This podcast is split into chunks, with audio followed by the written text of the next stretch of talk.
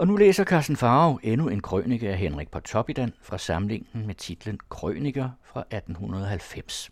Den hedder Morgenduk. En meget tidlig sommermorgen kørte to unge mennesker ud fra et landligt gæstgiversted. Det var deres akt at opsøge en skov nogle mil derfra, hvor der de dage afholdtes et såkaldt kildemarked på gammeldags vis med opslåede telte, boder, lierkasser, dans, drik og al slags lystighed. Solen var endnu ikke stået op, og skønt det var i slutningen af juni måned, var luften kold som på en vinterdag.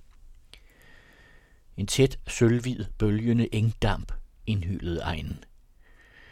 Det var ofte kun med nød og næppe, at de to rejsende kunne se vejen, af hvilken de kørte frem. Og hen ad grøfteskråningerne og på alle nordligt affaldende skrænter lå rimen og tindrede over græsset. De kom igennem et par landsbyer, hvor alt endnu sov trygt.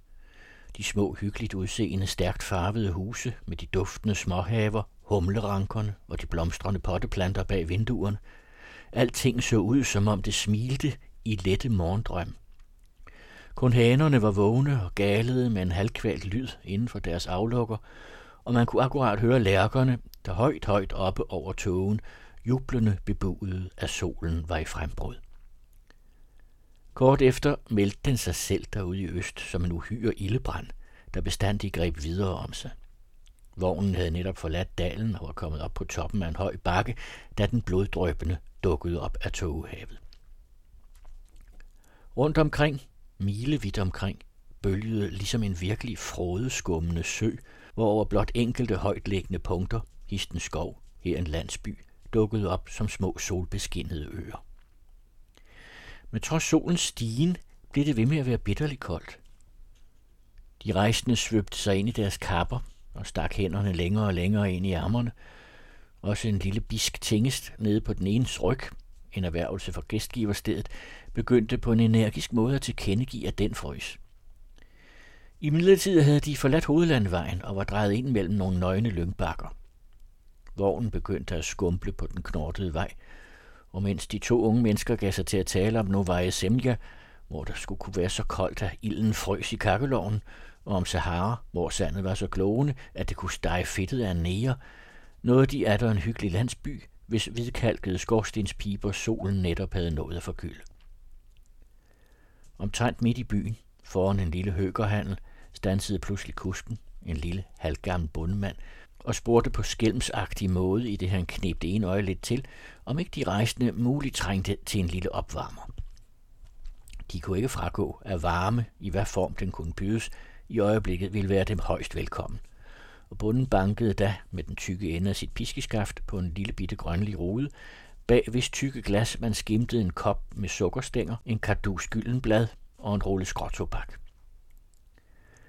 En stund efter åbnede døren, og en lille gråhåret mandsling med et mut rødnæset ansigt og skødskin over et par ulte underbukser dukkede frem i åbningen, lettede lidt på sin strikkede hue, mumlede godmorgen med søvnrusten stemme og vendte derpå, så snart han havde forstået de rejsendes ønske, tilbage til stuen, hvor han derefter i hen imod et kvarter rumsterede med nogle flasker og glas. I midlertid kom også andre af byens folk på benene og betragtede måbende de rejsende fra døre og gadeport. Hundene for ud og omringede vognen, og papirer i bart særkeliv kiggede frem bag et kammervindue for at se, hvad der var på færre. Ved synet af disse sidste gav den yngste af de unge mænd, en uforbederlig galgenfugl, sig til at kysse på fingeren og lægge hånden smækkende på hjertet. Pigerne trak sig grinende ind bag gardinet, og i det samme vendte den gamle krofar tilbage. Han kom chokkende på sine tøfler med en flaske fuld af en mørkebrun væske forsigtigt i favnen og med tre små tomme tykke glas mellem sine rystende hænder. Langsomt og dråbevis fyldte han glassene lige til randen, hvorpå han af vestelommen under skødskinnet fremdrog tre små stykker kandissukker, som han først med håndbagen rensede for fnuk og gamle skråtobaksblade, inden han rakte dem op i vognen. De rejsende indtog koldblodigt miksturen, og straks efter rullede de videre under pigebørnenes fornyede skoveren. Optrinet med pigerne virkede i forbindelse med bittersnapsen kraftigt oplivende på den unge spøgefugl. Han rettede sig op i den knirkende agestol, smilede over hele sit friske, kønne, rødmossede ansigt, svang sin stok i luften og nikkede overgivent ind til alle de vinduer, de kom forbi, i det han i tankerne allerede nød de triumfer, han om aftenen skulle fejre blandt de glade, buttede landsbypiger derude under skovens grønne kroner. Til sidst begyndte han at synge. Med en af lyksalig forventning bævende røst sendte han en række stærke toner ud i den klare juniluft. Folk på vejen, jeg selv køerne på marken, stirrede forbavset efter den bortrullende vogn, når han af sine lungers fulde kraft udslyngede ordene, og der vil jeg hvile ved blomsternes bryst.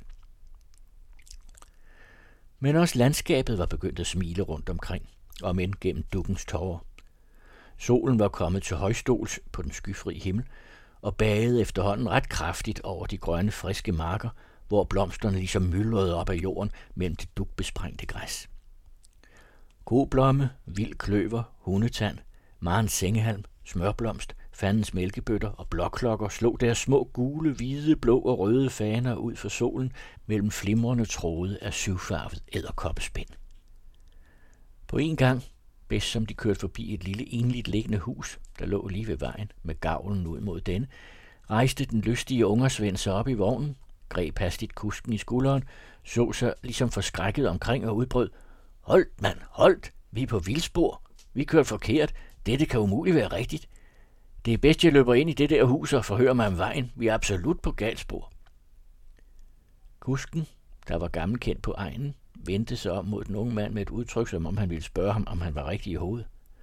Men fyren var allerede hoppet af vognen og forsvandt smilende ind i hytten. Hvad? Hvad var det, han sagde? spurgte bunden forstyrret og så ham på den anden, mere sindige rejsefælde.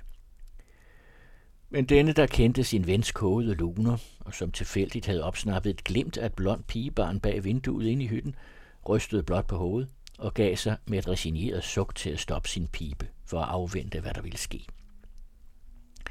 Derpå begyndte han at snakke fornuftigt med kusken om høstudsigterne, politikken og de dårlige tider, alt mens han adspredt betragtede den nydelige lille have, der lå foran huset, de små runde af potteskår indrammede bede, de smalle, slyngede gange, de blomstrende buske og de allerede fyldige humleranker, der groede op over taget, så de næsten skjulte vinduerne, og som sammen med levkøjer, reseda og nogle vilde æbleroser, der voksede på gæret, udbredte en næsten bedøvende duft.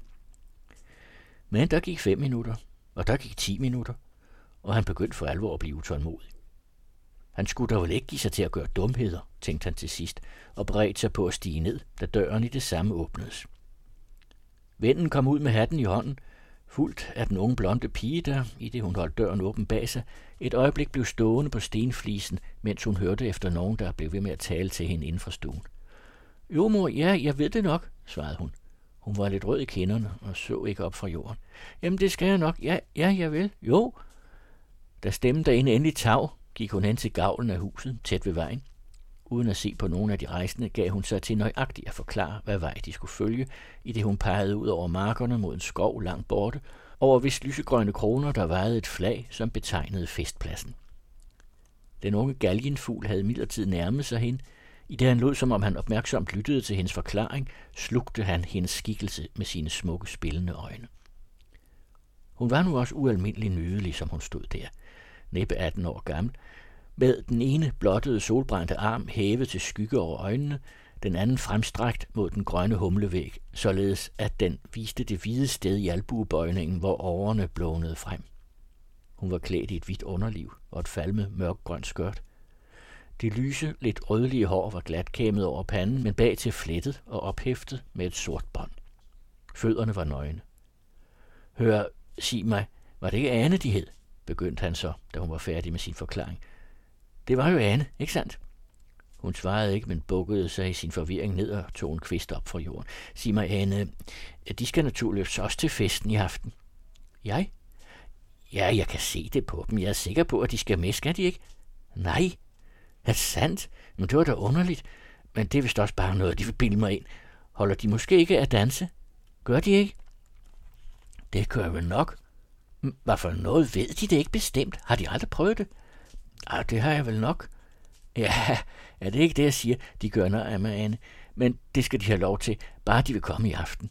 Og det vil de, ikke sandt? Når jeg beder dem så pænt om det. De kan vel nok for en gang skyld få en anden til at passe deres mor. Har de ikke en lille søster eller en nabokone eller sådan noget? Jeg så jo en dukke ligge derinde på bænken, men jeg er sikker på, at de har en lille søster. Har de ikke? Hun havde et par gange skottet hen til ham med et hurtigt sky blik. Nu så hun af til den anden side, mens hun smilte ganske lidt. Det kender de vist ikke noget til. Tror de ikke? Ja, det gør nu også lige meget. Når bare jeg kan få dem til at komme. Jeg vil så gerne danse med dem hele natten, hører de. Der som de ikke kommer, så hænger jeg mig. Hun havde lænet skulderen op til muren og stirrede i den stilling op mod himlen, mens hendes ene nedhængende hånd sønderbrød den lille kvist og lod stumperne falde på jorden. Skønt hun stadig smilte lidt, lå der et fraværende udtryk over hendes ansigt. Det var tydeligt at se, hvorledes hun brød sit lille hoved for at begribe, hvad i alverden det kunne være for et tåbeligt menneske, der kom ind til hende lige fra landevejen og gjorde hende alle disse spørgsmål og absolut ville have hende med til dans i skoven. Nu, gentog den uforbederlige, kan jeg så ikke få dem til at love at komme. Vær nu flink og sige ja. Jeg må have lov til at danse med dem. Hører de? Nu går jeg ind til deres mor og siger til hende, at de tager med. Ikke sandt? Så er det afgjort. Skal det være det? Hun svarede ikke, men i det hun flyttede øjnene mod en anden himmelkant, strejfede hendes blik ham undervejs et flygtigt nu, og der skød langsomt en ny rødme op i hendes kinder. Han blev bestandig ivrigere. Han havde ligefrem ondt ved at holde sig fra at være nærgående. Der var kommet noget for uroligende febrilsk over ham, hvorfor vennen på vognen nu også fandt, at det kunne være på tide at få spøjen stanset. Han rømmede sig et par gange utålmodigt og erklærede til sidst, at der som han nu ikke kom, så ville de blive nødt til at køre uden ham. Ah, nu kommer jeg, svarede vennen. Men det var, som kunne han umuligt løsrive sig. Han blev ved at ville overtale hende, forsikret, at han skulle tale med hendes mor, at han, om hun ønskede det, skulle lade hende hente med vogn og bringe hende tilbage, inden det blev mørkt, og alt sammen med en stemme, et minespil, en bevægelse, der slet ikke lignede ham. Hun rystede tavs på hovedet, men smilte ikke længere. Nu kører vi, råbtes der fra vognen. Så rakte han hende endelig hånden. Farvel, sagde han. Hun tøvede lidt, gav ham så hurtigt sin hånd og gik bort i det samme. Og, og tak fordi de viste os vej, råbte han efter hende. Men det var, som om hun ikke hørte det. Uden at se sig om, forsvandt hun ind ad døren og lukkede den lydløst efter sig. Hvad pokker havde du gjort ved pigebarn? Spurgte den anden, da vennen var kommet til sæde i A-stolen. Jeg? Hvad mener du? sagde han noget mut. De kom til festen, og i dagens løb strømmede skare af vogne og folk sammen fra alle sider. Der var fuldt op af telte, boder, ligerkasser, dans, drik, struttende, mundre piger og al slags lystighed. Og om aftenen blev hele festpladsen oplyst med kulørte lamper som et festslot. Alligevel fandt ingen af dem den morskab, de havde ventet. Allerede ved midnat, længe før oprindeligt bestemt, tog de bort. Efterhånden som de er der nærmede sig det lille ensomme hus med humlerankerne, blev den munter ungersvend, der for øvrigt i løbet af dagen havde været usædvanlig urknap, mere og mere urolig.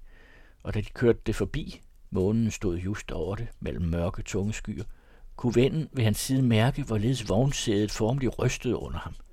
Ingen af dem talte.